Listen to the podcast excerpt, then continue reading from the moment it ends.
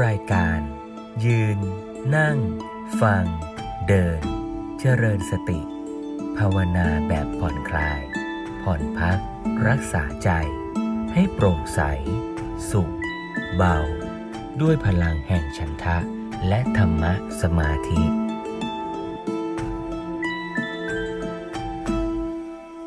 วันนี้ก็จะเป็นเนื้อหาในธรรมบรรยายชุดจากจิตวิทยา สู่จิตภาวนา ต่อเนื่องตอนต่อไป ซึ่งวันนี้ก็ฉายภาพรวมให้โยมดูหน่อยว่า เราฟังกันมาตั้งแต่เรื่องความหมายของวิปัสสนา วิปัสสนาภูมิ คืออารมณ์ที่เราจะไปสังเกตไปกำหนดรู้ แล้วก็ตัวที่ทำงานวิปัสสนา ก็คือจิตนั่นแหละ ซึ่งมีคุณสมบัติ มีคุณธรรมที่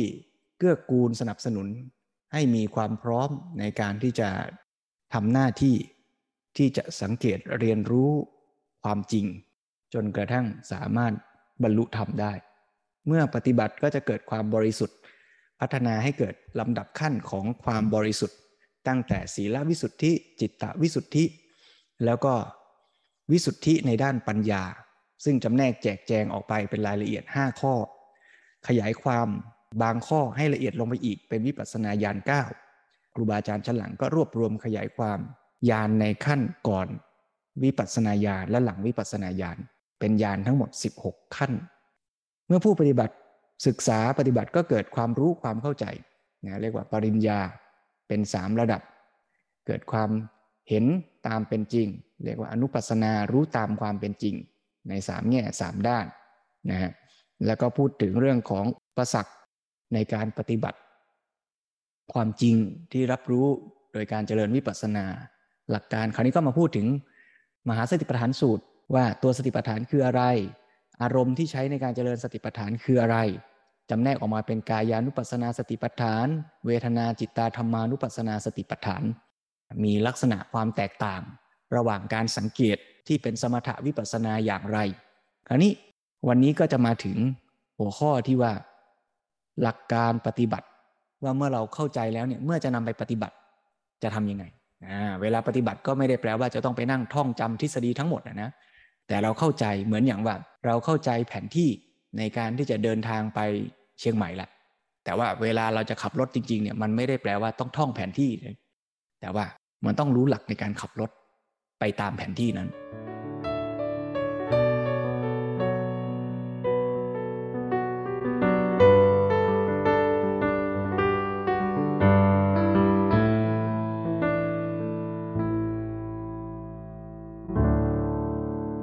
เพราะฉะนั้นวันนี้ก็จะชวนโยมฟังธรรมบรรยายนะฮะในเรื่องของหลักการปฏิบัติความมุ่งหมายและตัวทำงาน ก็ขอเชิญชวนญาติโยมทุกท่านได้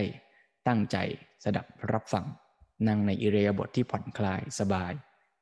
ให้กายก็สบาย จิตใจก็โปร่งโล่ง ปล่อยวางความกังวลนะความคิดวุ่นวายสับสนทั้งปวง เพื่อที่เราจะได้มีจิตใจที่พร้อมในการที่จะได้สดับรับฟัง แล้วก็พิจารณาเนื้อความ ให้เกิดศรัทธาเกิดปัญญา เพื่อนำไปสู่การประพฤติปฏิบัติที่ถูกต้องถูกตรง เป็นลำดับต่อไป ต่อไปก็ขอขึ้นสู่หัวข้อย่อย เรียกว่าหลักการปฏิบัติหรือการภาวนานะครับจะปฏิบัติสติปัฏฐานอย่างไร อันนี้ก็มีหลักการ อันนี้ตมาก็ขอสรุป เรื่องที่ควรทราบบางอย่างมาไว้ ก็เริ่มตั้งแต่ว่าคนที่ปฏิบัติที่ควรรู้ความมุ่งหมายก่อน ความมุ่งหมายที่ที่จริงควรจะพูดแต่ต้น แต่ตอนนี้เอามาว่าตอนหลักการปฏิบัติ เพราะมันสัมพันธ์กับการปฏิบัติ ให้รู้ว่าควรจะตระหนักอยู่ว่าการปฏิบัติของเรานี่มีความมุ่งหมายอย่างไร ความมุ่งหมายในการปฏิบัติของสติปัฏฐานนั้น พระพุทธเจ้าจะตรัสไว้ตั้งแต่ต้นพระสูตรทีเดียว ที่บอกว่า เอกายโนยังพิกเวมัคโคบอกภิกษุทั้งหลาย มันคานี้เป็นทางสายเอกนี่พระพุทธองค์ตรัสไว้ มันคานี้เป็นทางสายเอก เพื่อความบริสุทธิ์แห่งสัตว์ทั้งหลาย เพื่อความก้าวล่วงโศกะปริเทวะ เพื่อความก้าวล่วง ความเศร้าโศก และความพิไรลำพันธ์เพื่อความดับ สลายไปแห่งทุกข์และโทมนัสทั้งหลาย เพื่อรู้ถึงซึ่งธรรมที่ควรรู้คืออริยมรรคท่านอธิบายอริยมรรคแล้วเพื่อประจักษ์แจ้งซึ่งพระนิพพาน เนี่ยท่านบอกว่าสติปัฏฐานนี้เป็นทางสายเอกที่จะให้บรรลุผลต่าง ๆ อย่างที่ว่ามาทั้งหมดนี้ เวลาเราพูดสั้น ๆ บางแห่งเราจะบอกว่า ถ้าหากว่าบำเพ็ญสติปัฏฐานนี้ครบบริบูรณ์ก็จะทำให้โพชงบริบูรณ์ เมื่อโพชงบริบูรณ์ก็จะเข้าถึงวิชาวิมุตติหรือว่าทำวิชาวิมุตติให้บริบูรณ์ อย่างนี้ก็ได้ แต่ว่าในเมื่อพูดแบบแรกแล้วว่าเป็นทางสายเอกที่จะให้เกิดความบริสุทธิ์แห่งสัตว์ทั้งหลายจะจักแจ้งพระนิพพานมันก็รวมความมุ่งหมายนี้อยู่ในตัวหมดเอาละอันนี้อาตมาจะยังไม่อธิบายเนื้อความอันนี้ว่าถึง ตัวหลักการปฏิบัติที่เป็นหลักใหญ่ ๆ ก็ได้กับตัวทำงาน และอาการของผู้ปฏิบัติ ตัวทำงานนั้นก็เคยพูดไปแล้วว่า ในการเจริญวิปัสสนา ตัวทำงานก็โพธิปักขียธรรมสามสิบเจ็ดประการ โพธิปักขียธรรมสามสิบเจ็ดประการนี้ได้พูดไปแล้ว ก็คือเอามาใช้งานในที่นี้อีก แต่ในที่นี้เห็นว่าไม่จำเป็นจะต้องมาพูดในส่วนหัวข้อปลีกย่อย ตัวทำงานที่สำคัญในที่นี้ พระพุทธเจ้าตรัสไว้ในตัวพระสูตรเอง จะยกข้อความที่เป็นข้อปฏิบัติมาให้ดู อย่างในข้อปฏิบัติว่าด้วยกายานุปัสสนาก็จะเริ่มว่ากายเยกายานุปัสสีวิหารติ อาตาปีสัมปชาโนสติมา วินัยะโลเกอพิชาโทมนัสสัง บอกว่า ตามดูรู้ทันกายในกายอยู่ อาตาปีก็คือมีความเพียรสัมปชาโนมีสัมปชัญญะ สติมามีสติ วิเนยยะโลเกอภิชฌาโทมนัสสังกำจัด ความอภิชฌาและโทมนัสในโลกเสียได้ อภิชฌาก็คือความติดใจอยากได้ โทมนัสก็คือความขัดเคืองไม่สบายใจ อันนี้ก็เป็นตัวหลักสำคัญที่เราจะมองเห็นว่าตัวทำงานที่มีตลอดเวลาในนี้เป็นอย่างไร ก็แปลว่าในสติปัฏฐานสี่นี้ ตัวหลักปฏิบัติที่ยืนอยู่เรื่อย ก็ได้แก่อาตาปีสัมปชานโนสติมา ซึ่งเราควรจะทำความเข้าใจ พร้อมทั้งวินัยโลเกอภิชาโทมนัสสัง ซึ่งมีกำกับอยู่กับข้อปฏิบัติทั้งสี่หัวข้ออันนี้คำความเข้าใจกันอย่างที่พูดมาแล้วนิดหน่อยบอกว่าในการปฏิบัติเนี้ยก็จะมีสมาธิเป็นที่ทำงาน โดยที่ว่าเราทำจิตให้เป็นกรรมนิยะเป็นจิตที่เหมาะกับงานอยู่แล้วเลยก็เลยไม่พูดถึง ได้พูดมาแล้วย้ำแล้วย้ำอีกว่าสมาธิเนี่ยมีอยู่ แล้วเราก็ต้องการให้สมาธิเกิดขึ้นให้พอกับการใช้งาน มันเป็นตัวรองรับการทำงาน ยิ่งมีสมาธิดีก็ทำให้การทำงานของสติปัญญานี้ได้ผลมากขึ้น ในที่นี้ก็ถือว่ามันมีอยู่แล้ว ทีนี้ตัวทำงานที่เด่นในที่นี้มีสามตัวด้วยกัน คืออาตาปีได้แก่ความเพียรอาตาปีนั้นมักแปลกันว่ามีความเพียรเผากิเลส เป็นชื่อเฉพาะอย่างหนึ่งของวิริยะหรือความเพียรนนั่นเอง วิริยะความเพียรนนี้มีหน้าที่สำคัญคือการหนุนให้เดินหน้า คือเราจะทำอะไรก็ตาม มันก็ต้องอาศัยความเพียรถ้าไม่มีความเพียรก็เดินรุดหน้าไปไม่ได้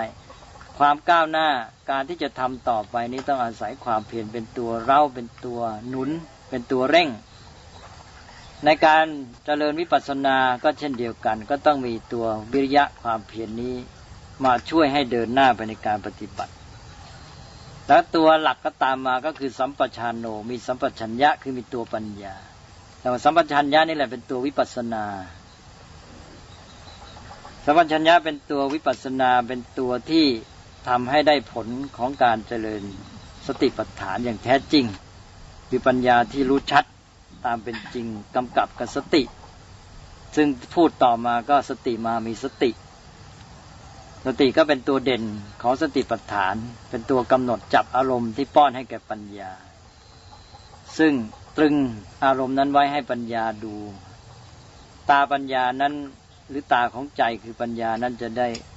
มองเห็นความเป็นจริงได้ สตินี้มองในแง่เทียบกับปัญญา ปัญญาหรือสัมปชัญญะนั้นเป็นวิปัสนา สตินี้ก็เป็นฝ่ายสมาธิหรือเป็นฝ่ายสมถะ อันนี้ก็เป็นตัวทำงานที่เด่น และทีนี้เมื่อเรามีความเพียร มีสัมปชัญญะมีสตินี้แล้ว พร้อมกันนั้นผลที่พ่วงมาพร้อมกันนี้ เมื่อเรามีสติมีสัมปชัญญะตลอดเวลา ก็จะมีอาการเป็นผลพ่วงอยู่ด้วยในการปฏิบัติตลอดเวลาก็คือว่า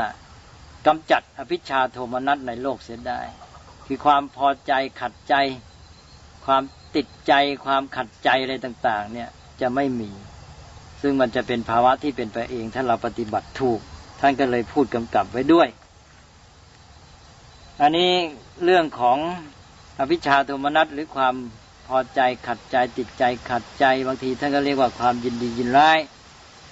เรียกว่าโทมนัสเรียกว่าอะไรก็ตามแต่ให้รู้เข้าใจสภาวะในอย่างนี้ แล้วก็การที่เรากำจัดอภิชาโทมนัส ภาวะติดใจขัดใจอะไรต่าง ๆ เหล่านี้ไปได้เนี่ย ในการปฏิบัติ ระหว่างปฏิบัตินี้เป็นภาวะที่เรียกว่าชั่วคราว คือเราก็มีภาวะที่กำจัดกิเลสได้ชั่วคราวเกิดขึ้น ซึ่งภาษาพระท่านเรียกว่าตทังคะกับวิขำพนะ คือเป็นการละได้ชั่วคราว โดยที่ว่าโดยที่มีองค์ธรรมมาอยู่แทน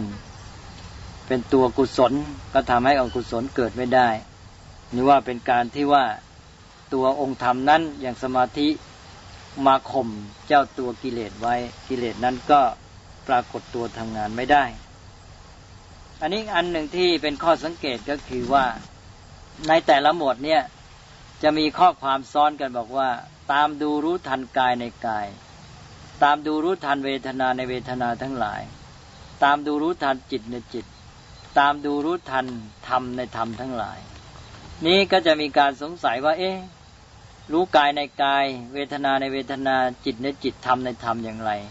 ก็เลยอธิบายกันไปต่าง ๆ นี่ก็เป็นปัญหาอันหนึ่งในฝ่ายของผู้ที่ปฏิบัติที่สงสัยกันอยู่เรื่อย ก็ถือโอกาสอธิบายนิดหน่อย ในหนังสือระดับอัตถกถาเนี่ยท่านจะอธิบายเรื่องกายในกายเวทนาในเวทนาทั้งหลายอะไรเหล่านี้ไว้ถึงสี่ห้าในด้วยกัน ที่อาตมาเห็นว่าควรรู้ เป็นหลักสำคัญก็มีอยู่สองใน ก็คือว่าที่ว่า รู้ชัดกายในกายหรือตามดูรู้ทันกายในกายเนี่ย กายในกายก็หมายความว่า เรารู้ทันในกายว่าเป็นกาย หมายความรู้ตรงสภาวะ รู้ตามเป็นจริงของมัน เพราะว่าวัตถุประสงค์ของการทำวิปัสสนานั้นรู้ตามเป็นจริง รู้ตามที่มันเป็น นั้นในกายก็รู้ว่าเป็นกาย หมายความว่าไม่ใช่รู้ในกายเป็นอย่างอื่น ว่ารู้ในกายเป็นในกอ หมายความมองเห็นในกายอ้าวกลายไปว่ามองเห็นในกอไปซะหรือมองเห็นเป็นสัตว์เป็นบุคคล อันนั้นชื่อว่าตอนนี้ไม่รู้สภาวะ รู้ในกายก็เป็นกาย รู้ในเวทนาก็เป็นเวทนา ไม่ใช่เห็นธาตุเคลื่อนจากความเป็นจริง ไม่เกิดความหลงไปตามสมมติบัญญัติเป็นสัตว์บุคคลตัวตนเราเขานั่นเอง อันนี้เรียกว่ารู้ทันกายในกาย อันนี้เป็นการที่ว่าปฏิบัติธรรมให้จนเข้าถึงความอย่างรู้แจ้งสภาวะ เพราะว่ามีคำกล่าวอันหนึ่ง บอกว่า สิ่งที่ดูมองไม่เห็น กลับไปเห็นสิ่งที่ไม่ได้ดู อันนี้เป็นคำที่กล่าวไว้เก่าๆ เป็นยังไง คือว่ามองดูกายแต่ไปเห็นเป็นในกอ มองดูกายเห็นเป็นในกอก็หมายความว่าได้เห็นตามสภาวะ สิ่งที่เป็นจริงไปเห็นตามสมมติแล้ว นี่เรียกว่าสิ่งที่มองดูมองไม่เห็นคือสิ่งที่มองดูนั่นคือกาย แต่ไม่เห็นคือไม่เห็นกาย กลับไปเห็นสิ่งที่ไม่ได้ดูคือไปเห็นในกอ อย่างนี้เป็นต้น นี่ก็คือเรียกว่าเกิดความหลงผิดขึ้นมา ทีนี้ในการปฏิบัติธรรมนี้ท่านต้องการให้ดูให้รู้เข้าใจสภาวะที่เป็นจริง รู้รูปรู้นามอะไรต่าง ๆ เหล่านี้ นี่ก็แง่หนึ่ง อีกในหนึ่งก็คือการรู้กายส่วนย่อยในกายส่วนใหญ่ คือว่าเวลาเราพิจารณานี่เราจะดูแต่ละส่วน ที่เราดูกายเราก็ดูการเคลื่อนไหวแต่ละอย่าง หรือดูส่วนประกอบของร่างกายที่แยกเป็นอวัยวะต่าง ๆ แสดงว่าเป็นส่วนย่อย ดูกายนั้นที่เป็นส่วนย่อย ซึ่งประชุมอยู่ในส่วนใหญ่อีกทีหนึ่ง เพราะนั้นมันก็กลายเป็นการเขาก็แยกแยะจำแนกวิเคราะห์ออกมา ให้เห็นกายส่วนใหญ่นี่ซึ่งเมื่อแยกออกไปแล้ว แจกแจงออกไปแล้วนี่ก็จะเป็นส่วนย่อยลงไปตามระดับจนกระทั่งว่าไม่มีอะไรเหลือท่านเปรียบเทียบเหมือนกับว่ามีต้นกล้วยเนี่ย เราลอกกาบไปทีละชั้นละชั้นผลที่สุดหมด ไม่มีเหลือต้นกล้วยเลย นี่ก็เหมือนกัน สิ่งที่เราเรียกว่ากายเรียกเวทนาเรียกจิตเรียกธรรมเนี่ย มันเกิดจากไอ้ส่วนย่อยต่างๆ ถ้าเราพิจารณาแต่ละส่วนแล้วแยกแยะออกไปก็ไม่เหลือสิ่งที่เป็นตัวสมมติบัญญัตินั้น อันนี้ก็เป็นความหมายอันหนึ่งที่อาตมานำมาชี้แจงให้ฟัง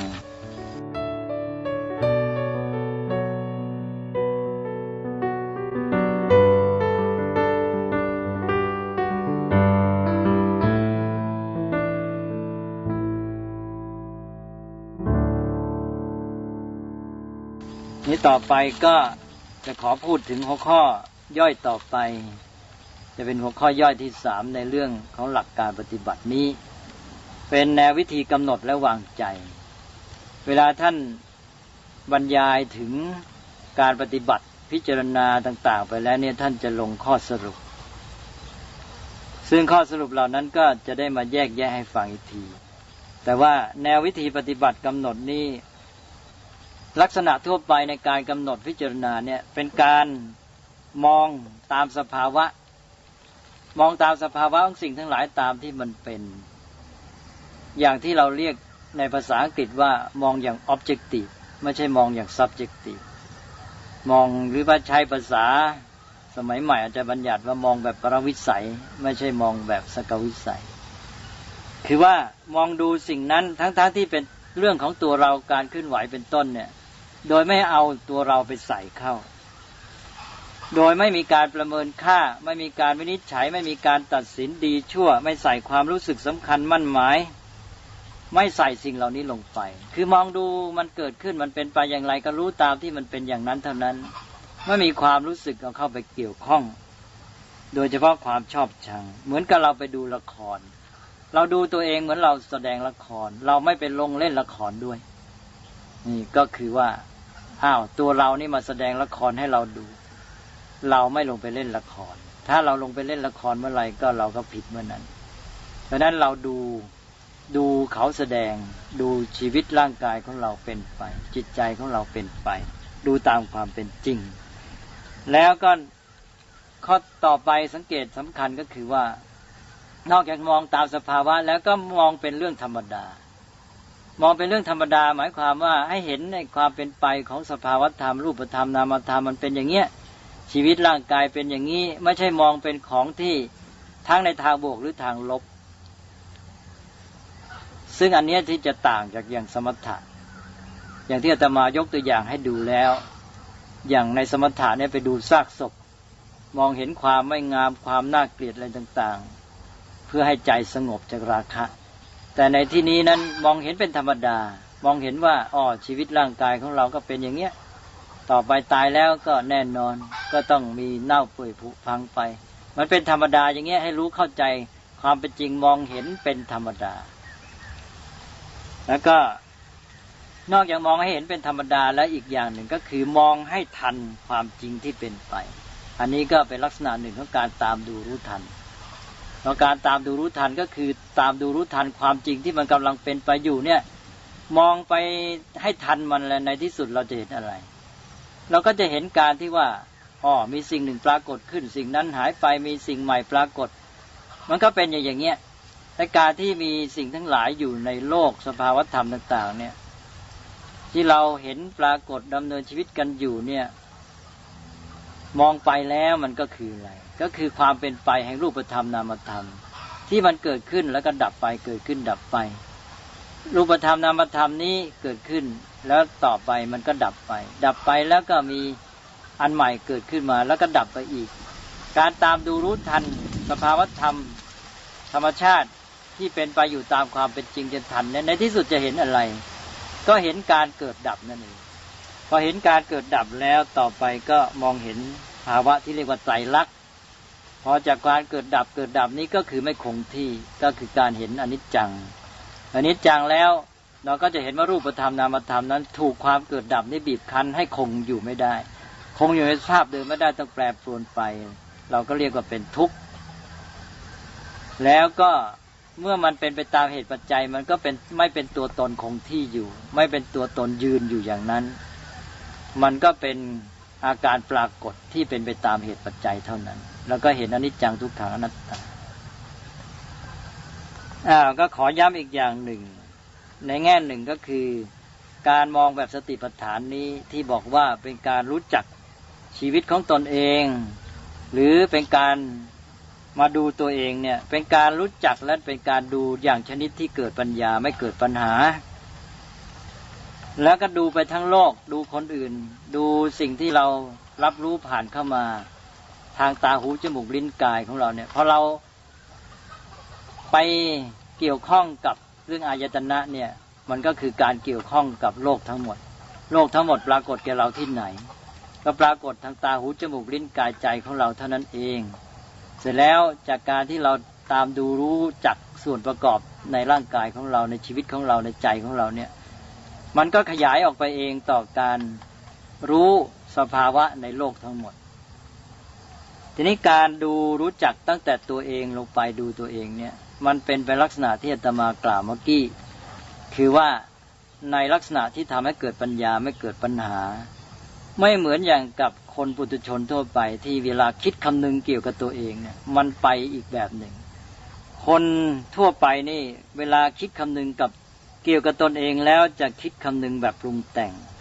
เป็นการดูตัวเองในภาพวาดไม่ใช่ดูสภาพที่เป็นจริง ไม่ได้ดูตัวของเราจริง แต่ดูภาพวาดของตัวเรา คนทั้งหลายนี่ เวลาคิดถึงตัวเองจะคิดอย่างนั้น มาดูภาพวาดของตัวเองแล้วก็คิดคำนึงเพ้อฝันไป แล้วก็เกิดปัญหาในใจขึ้นมาต่างๆ มีฟูฟูยุบยุบมีกิเลสต่างๆ เกิดขึ้น มีทั้งบวกทั้งลบ แล้วก็มีผลที่สุดก็คือปัญหาความทุกข์ที่เกิดขึ้น ก็แปลว่าการดูรู้จักตัวเองในที่นี้มีความหมายพิเศษในแง่ที่ว่าทำให้เกิดปัญญาไม่เกิดปัญหา ซึ่งดูได้หลายระดับ เป็นการดูตัวเองทั้งในแง่ที่ว่าเห็นกุศลอกุศลธรรมความดีความชั่วที่มีอยู่ในตัวเองด้วย ซึ่งทำให้รู้จักเข้าใจตัวเองตามเป็นจริง เพราะอย่างในธรรมานุปัสสนาเนี่ยพิจารณาอย่างกามฉันทะมีในภายในเราหรือไม่มีก็รู้ มันเกิดขึ้นดับไปอย่างไรก็รู้พยาบาทอะไรต่างๆ ความฟุ้งซ่านความหดหู่ท้อแท้ เหล่านี้ตามดูรู้ทันหมด ทีนี้การที่เราดูอย่างนี้ก็เป็นการรู้จักตัวเองสำรวจตัวเอง ซึ่งหมายถึงการรู้ความพัฒนาก้าวหน้าของตนเองด้วย นี่คือด้านหนึ่งคือการสำรวจตัวเองในแง่ การที่ว่าได้พัฒนาไปแค่ไหน มีกุศลธรรมอกุศลธรรมอย่างไร แล้วก็รู้จักอีกระดับหนึ่งก็คือรู้จักถึง สภาพที่เป็นจริงตามสภาวะ ที่ว่าชีวิตของเรานี้ก็คือ นามธรรมรูปธรรมที่เกิดขึ้นตั้งอยู่ดับไป เปลี่ยนแปลงไปตามเหตุปัจจัย อันนี้ก็เป็นการรู้เข้าใจในระดับต่างๆอันนี้นี่เป็นลักษณะทั่วไปของการกำหนดระวางใจในการพิจารณาสติปัฏฐาน ก็ขอพูดต่อไปในสิ่งที่ท่านพูดบรรยายไว้กำกับกับการพิจารณานี้ ซึ่งจะแยกได้เป็นสี่หัวข้อเล็กๆ ท่านจะพูดไว้ในทุกหมวดที่กล่าวถึงการพิจารณา อันที่หนึ่งก็จะพูดถึงว่า ตามดูรู้ทันกายในกายทั้งภายใน แล้วก็ตามดูรู้ทันกายภายนอก ตามดูรู้ทันกายในกายทั้งภายในทั้งภายนอกทั้งอันนี้หมายความว่าอย่างไร กายภายในกายภายนอก กายทั้งภายในและภายนอก มีคำอธิบายว่ากายภายในก็คือกายของตนเอง กายภายนอกก็คือกายของผู้อื่น แต่นี้กายผู้อื่นเราจะไปรู้ได้อย่างไรถ้ากายของตัวเองเราก็รู้ได้สิ มันเกิดขึ้นเป็นไปอย่างไรเคลื่อนไหวนี่ ตามดูรู้ทัน ทีนี้ของผู้อื่นจะรู้อย่างไร ก็บอกว่าสติปัฏฐานนี่ก็ให้ รู้เท่าทันความจริงที่มันปรากฏขึ้นมาทุกอย่างนี่ เพราะนั้นในชีวิตของเราเนี่ยมันก็ต้องไปเกี่ยวข้องกับสิ่งทั้งหลาย แต่คนอื่น ไปพบปะพูดจา บุคคลอื่นนั้นก็เข้ามาประสบแก่เราทางอายตนะเป็นรูปธรรมเป็นเสียงเข้ามา เราก็ได้ยินเสียงเป็นอารมณ์เข้ามา มันก็ปรากฏแก่เรา สิ่งเหล่านี้เนะ่ยเราก็จะต้องตามดูรู้ทันเช่นเดียวกัน แต่ว่าเราไม่ต้องไปสอดรู้ หมายความว่าคือไปรู้เท่าทัน เท่าที่เราไปเกี่ยวข้องพบเห็นนึกถึง เวลามันปรากฏแก่เราปรากฏในใจก็ตาม ปรากฏในการเห็นทางตาได้ยินหูก็ตาม ก็ต้องรู้ตามที่มันเป็น เนี่ยแล้วทีนี้ว่าถึงว่าคนอื่นๆเนี่ย โดยภาวะของชีวิตโดยความเป็นมนุษย์นี่ก็เหมือนกับเรา แล้วถ้าเขามีโลภะโลภะที่เกิดขึ้นในจิตใจของเขาแต่สภาวะของมันตัวองค์ธรรมนี่มันก็เป็นสภาวะแบบเดียวกัน ถ้าเราดู รู้เข้าใจโลภะที่เกิดขึ้นในใจเราเนี่ย โดยความเป็นมนุษย์เนี่ยเราจะเข้าใจคนอื่นด้วย เราจะเข้าใจสภาพจิตคนอื่น เราก็จะเข้าใจองค์ธรรมกิเลสความดีกุศลธรรมอกุศลธรรมที่มีอยู่เป็นอยู่ในตัวเรา แล้วก็ที่มันเกิดขึ้นในผู้อื่นก็เช่นเดียวกัน อันนี้มันเป็นความรู้ความเข้าใจที่มันเป็นไปได้ทั้งภายในและภายนอก แล้วก็ทั้งตัวเองและผู้อื่นทำให้เข้าใจ ทั้งตัวเองและผู้อื่น เพราะฉะนั้นที่บอกเมื่อกี้บอกว่า สติปัฏฐานนี่ให้รู้จักตัวเองเข้าใจตัวเองนั้นไม่ใช่แค่นั้น แต่ทำให้รู้จัก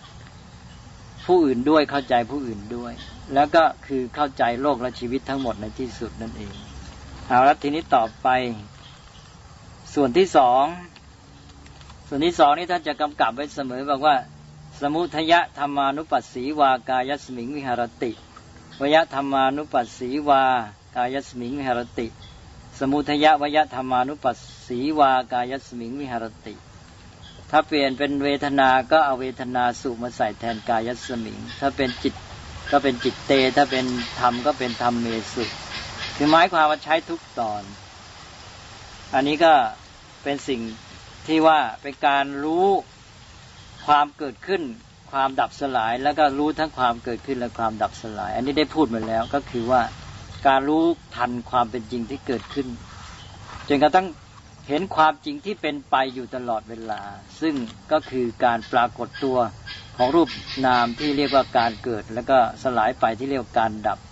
เพราะฉะนั้นในโลกนี้ไม่มีอะไรมีแต่การเกิดขึ้นและดับไปของรูปธรรมนามธรรมทั้งสิ้น ถ้าเราดูกันแยกแยะให้จริงแล้วก็จะเห็นอย่างเนี้ยตั้งแต่การเกิดดับ ของรูปนามที่มองเห็นเป็นช่วงกว้างเป็นของหยาบจนกระทั่งถึงว่าทุกขณะจิต ในร่างกายของเรานี้ก็มีการเกิดดับสลายของรูปธรรมตลอดเวลา ในจิตใจของเราก็ทุกขณะ ซึ่งขณะนี้มันย่อยรวดเร็วยิ่งกับวินาทีด้วยซ้ำแล้วก็อันนี้ก็คือการเห็นไตรลักษณ์อย่างที่ว่ามาแล้ว เพราะนั้นข้อนี้ก็ข้ามไป นี้ต่อไปอันที่สามที่ท่านกำกับไว้เสมอก็คือข้อว่า อัติกาโยติวาปนัสสสติ ปัจจุปัติตาโหติ ยาวเทวะยานมัตตายะ ปฏิสติมัตตายะ ซึ่งแปลความว่า มีสติปรากฏชัดว่ากายมีอยู่หรือเป็นกาย เพียงเพื่อญาณและเพื่อสติเฉพาะ นี่หมายความว่าอย่างไร ย้ำอีกทีแปลให้ง่ายขึ้น มีสติปรากฏชัดว่าเป็นกายหรือมีกายอยู่ เพียงเพื่อความรู้และเพื่อความระลึกไว้ คือเพื่อปัญญาและเพื่อสตินั่นเอง อันนี้ก็มีข้อที่ควรสังเกตเป็นสองตอน ก็คือหนึ่งที่ว่าสติปรากฏชัดว่ากายมีอยู่เนี่ยก็หมายความว่าเป็นสติที่กำหนดชัดเจนตรงตามความจริงว่ากายเนี่ยมีอยู่หรือเป็นกายนั่นแหละ อย่างที่บอกเมื่อกี้แล้วว่า ก็เป็นกายหรือมีกายอยู่ มีสภาวธรรมที่เป็นอย่างนั้น ซึ่งไม่ใช่เป็นสัตว์บุคคลตัวตนเราเขาไม่ใช่ของเขาไม่ใช่ของใคร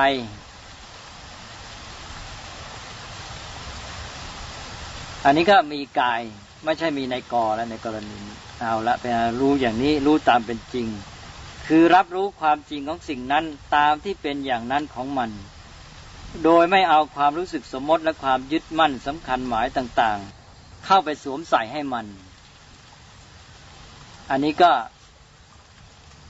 อย่างที่พูดมาแล้วเนี่ย คนธรรมดานี่เวลาเรามองเรารับรู้ต่าง ๆ เนี่ย เราเอาไอ้สมมติบัญญัติความยึดถือความสำคัญมั่นหมายของเราเนี่ยไปสวมใส่ให้กับสิ่งนั้น เราก็เลยไม่รู้เท่าทันสมมติ เราก็ถูกสมมติบัญญัติที่ครอบงำแต่ถ้าคนรู้ปฏิบัติตามนี้แล้ว พอรู้เท่าทันสมมติบัญญัติแล้ว ใช้สมมติบัญญัติได้ แต่ใช้อย่างรู้เท่าทัน แล้วไม่ตกอยู่ในอำนาจครอบงำของมัน ก็เป็นความรู้สองชั้น รู้ในระดับสมมติบัญญัติก็รู้ ใช้ได้ รู้ในระดับปรมัตหรือตัวสัจจะรูปนามก็รู้ ก็ไปอันว่าย้ำอีกทีว่ารับรู้ความจริงของสิ่งนั้นตามที่เป็นอย่างนั้นของมัน โดยไม่เอาความรู้สึกสมมติและความยึดมั่นสำคัญหมายต่างๆ เข้าไปสวมใส่ให้มัน เช่นว่าเป็น คนเป็นตัวตนเราเขาเป็นเราเป็นกายของเรา เห็นแต่เป็นธรรมชาติล้วนๆอย่างที่บางคำพีท่านบอกว่ามีแต่ธรรมทั้งหลายเป็นไป ก็คือมีแต่รูปธรรมนามธรรมเป็นไป อันนี้นี่เป็นแง่หนึ่ง ทีนี้อีกอย่างหนึ่งก็คือว่า บอกว่าที่ว่ารู้อย่างนี้นั้นเพื่ออะไร ที่รู้ตามเป็นจริงเนี่ย เพื่ออะไรท่านบอกว่าเพื่อเพียงเพื่อญาณ และเพียงเพื่อสติเพื่อเพื่อ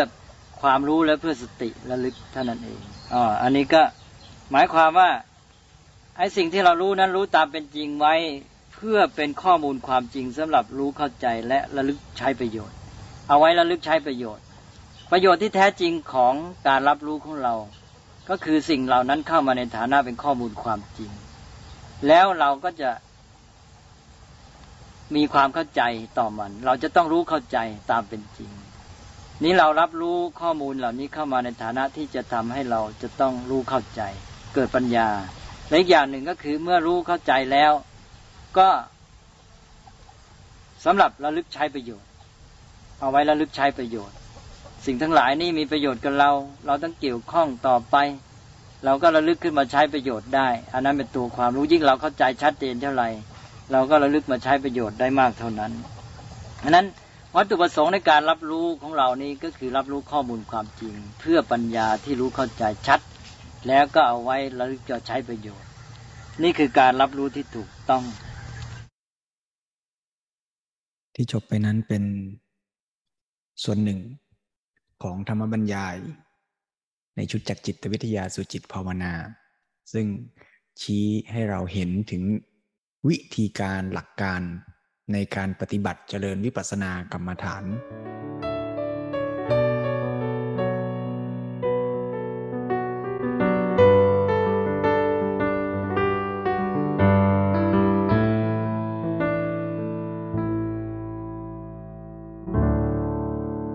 ให้เราสังเกตเห็น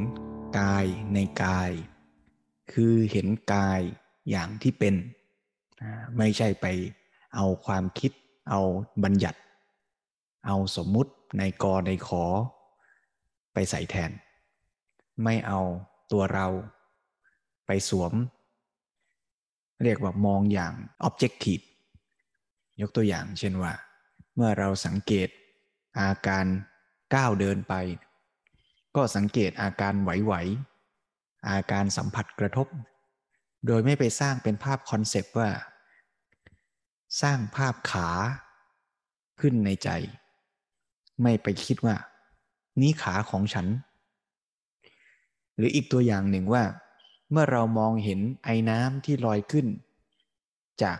กาน้ำเมื่อเราเห็นไอ้น้ำเนี่ยก็เห็นชัดว่า เป็นอาการเห็น ไม่ใช่เผลอไปคิดเลยเถิดว่า เห็น สิ่งที่เห็นนั้นสรุปความว่ามันคือน้ำร้อน ไอการสรุปความเห็นว่าเป็นน้ำร้อนเนี่ย อันนั้นคือความคิดที่เราเติมเข้าไป ก็จะกลายเป็นว่า เห็นภาพไอน้ำเห็นภาพขาวๆ แล้วก็ไม่เห็นอาการเห็นนั้น แต่เลยไปคิดเป็น concept ขึ้นในใจ การตีความเป็น concept เนี่ยคือบัญญัติ การตีความว่านี่ขาของฉัน ตีความว่าอาการจับอาการบิด อย่างนี้คืออาการเปิดประตูเนี่ยไออาการเปิดประตู อาการเห็นไอแล้วตีความว่าน้ำร้อน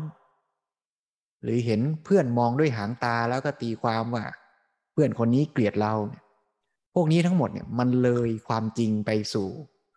การตีความการใส่คอนเซปต์เข้าไป เพราะฉะนั้นการปฏิบัติวิปัสสนาก็คือการฝึกที่จะเห็นความจริง เห็นตัวจริงของมัน แต่การเห็นตัวจริงก็ไม่ได้แปลว่า คนนั้นจะไม่เห็นบัญญัติ จะไม่รู้จักบัญญัติ ก็เหมือนนักวิทยาศาสตร์ สังเกตได้เอากล้องจุลทรรศน์ส่องดูได้ หรือด้วยเครื่องมืออะไรก็แล้วแต่ เห็นว่าโมเลกุลของน้ำมันประกอบด้วยไฮโดรเจนกับออกซิเจน ก็เห็นตัวสภาวะของไฮโดรเจนของออกซิเจน ก็เห็น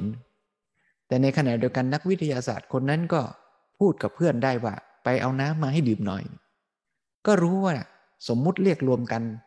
ของไอ้สิ่งนั้นเรียกว่าน้ำเรียกว่าน้ำเขียว เรียกว่าน้ำแดง ก็เรียกก็รู้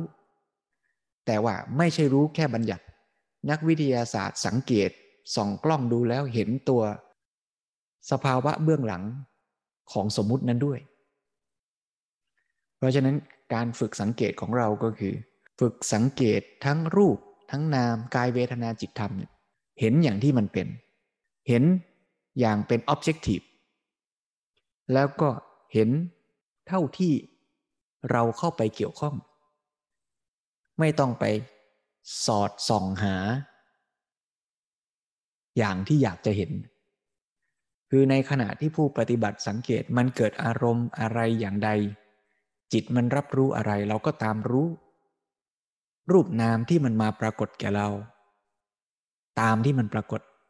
อย่างที่มันเป็น ไม่ใช่การตามหาดราก้อนบอลว่า จะต้องหาไหนสิรูป ไหนสิเวทนา ไหนเวทนาเป็นสุข ไหนเวทนาเป็นทุกข์อย่างนี้ไม่ใช่ แต่ในแต่ละขณะปัจจุบันน่ะมันมีสิ่งใดสิ่งหนึ่งปรากฏขึ้นก็รู้สิ่งนั้น รู้อย่างที่มันเป็น เพราะฉะนั้นในการปฏิบัติก็ไม่ได้ต้องไปท่องว่าไหนกายานุปัสสนาสติปัฏฐาน ดูซิไหนเวทนานุปัสนาสติปัฏฐาน ดูซิไม่ใช่เช่นนั้น แต่เรียนรู้แผนที่ว่า ในบรรดากายเวทนาจิตธรรม ในบรรดารูปนามขันห้าเนี่ยเป็นอารมณ์วิปัสสนากรรมฐาน ในบรรดาวิปัสสนาภูมิหกเป็นอารมณ์ในการฝึกเจริญวิปัสสนากรรมฐาน แต่พอจะสังเกตจริง ๆ ไม่ต้องไปตามหาให้ครบ อะไรที่มันเกี่ยวข้องปรากฏเกิดขึ้นก็รู้ แล้วก็รู้ซื่อๆ รู้โดยไม่ต้องไปคิดปรุงแต่ง ไม่ต้องไปสร้างคอนเซปต์สวมใส่ให้กับมัน อันนี้คือการฝึกวิปัสสนา ส่วนในการดำเนินชีวิตจริงก็ไม่ต้องไปทะเลาะกับครูบาอาจารย์ว่าอาจารย์ สอนให้เห็นแต่ปรมัตแล้วจะไปดำเนินชีวิตยังไงขับรถก็เห็นว่าไฟเขียวไฟแดงก็ไม่รู้สิว่าต้องหยุด ก็ครูบาอาจารย์ท่านก็ไม่ได้บอกว่า ให้รู้แต่ปรมัตแล้วไม่ต้องรู้บัญญัติครูบาอาจารย์ท่านก็ไม่ได้ตำหนิว่าการรู้บัญญัติเป็นเรื่องเลวทรามเพียงแต่ว่าการรู้บัญญัติมันไม่ใช่การฝึกวิปัสสนานะ่ะเพราะฉะนั้นในชีวิตมันก็มีบางช่วงที่มันเหมาะมันสมก็ฝึกวิปัสสนาอ่าอย่างนี้นะฮะเอาละเพราะฉะนั้นช่วงเวลาจากนี้ก็น่าจะเหมาะสม ก็เชิญชวนทุกท่านได้ฝึก เจริญสติ ท่านใดที่รู้สึกว่าจิตใจ มีความซัดสายวุ่นวายมาก จะฝึกสมถะก็เอาท่านใดที่รู้สึกว่า สามารถที่จะฝึกเจริญสติกำหนดรู้รูปนามที่ปรากฏ แม้จะมีฟุ้งก็รู้ฟุ้ง มีง่วงก็รู้ง่วง มีอาการคิดก็รู้อาการคิด มีสุขทุกข์ปรากฏก็รับรู้ตามที่เราเข้าไปเกี่ยวข้อง ก็ชวนทุกท่านได้ใช้เวลาจากนี้สักสิบห้านาทีฝึกเจริญสติ ร่วมกัน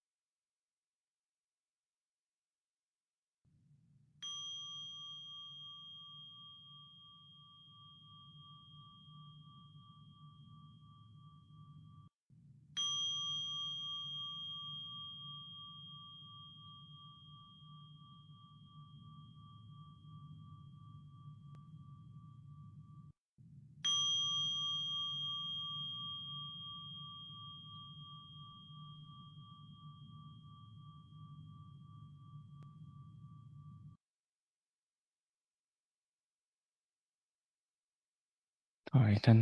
รักษาใจที่มีสติเป็นกุศลให้ต่อเนื่องไว้ รับรู้เสียงที่ปรากฏ รับรู้ความรู้สึกทั่วๆ เมื่อจะเปลี่ยนอิริยาบถเช่นจะลืมตา จะขยับมือ ก็ให้มีสติรู้ รู้นาม เช่นเจตนาที่ตั้งใจจะเคลื่อนไหว รู้รูป รู้อาการ ที่มีการขยับ มีอาการไหวเกิดขึ้น เมื่อเราสังเกตเห็นรูปนาม เห็นกาย เห็นเวทนา จิต เห็นสภาวะธรรมทั้งปวง ตามที่มันเป็น ก็จะเห็นความจริง ที่การฝึกวิปัสสนานั้นเปิดเผยให้เราเห็นความจริงของสภาวะธรรมทั้งหลาย ที่มันมีลักษณะแปรเปลี่ยน เกิดขึ้น ตั้งอยู่ ดับไป ตามเหตุตามปัจจัยของมัน ความรู้ความเข้าใจ ตามเป็นจริง เช่นนี้ ก็จะค่อยๆไปชำระความเข้าใจผิด หรือความไม่รู้ความจริงคืออวิชชา เมื่ออวิชชาลดลงเข้าใจถูกต้องถูกตรงคือปัญญาเพิ่มขึ้น การที่จะเผลอไปปรุงแต่ง คิดเอาตามใจว่า สิ่งทั้งหลายจะคงอยู่ ตามใจฉัน การปรุงแต่งต่อสิ่งที่มาปรากฏในชีวิตเรา ด้วยอำนาจอวิชชาตันหาอุปาทานก็ค่อย ๆ น้อยลง นิพพานก็ใกล้เข้าเพราะฉะนั้นก็เชิญชวนญาติโยมทุกท่าน เมื่อเราได้รู้เข้าใจหลักการแนวทางในการปฏิบัติแล้ว ก็ขอให้ได้น้อมนำไป ฝึกปฏิบัติ ฝึกด้วยใจที่เป็นกุศล ฝึกด้วยใจที่มีความสุข ไม่ปล่อยปละละเลยย่อหย่อนจนเกินไป ไม่เคร่งเครียด คาดหวังจะเอาให้ได้ผลการปฏิบัติอย่างใจเรา แต่ฝึก ฝึกด้วยความเข้าใจ ฝึกด้วยฉันทะ ฝึกอย่างมีความสุขที่เราได้ฝึก ไม่ใช่ฝึกแล้วก็คาดหวังว่า ฉันจะต้องได้อย่างนั้น ฉันจะต้องเห็นอย่างนี้เนี่ยมีเวลามีโอกาสก็ฝึกตามกำลัง ใช้ชีวิต ทุกวันเวลา ให้สมคุณค่าทำประโยชน์ทั้งเพื่อตน และเพื่อผู้อื่นด้วย ด้วยความไม่ประมาท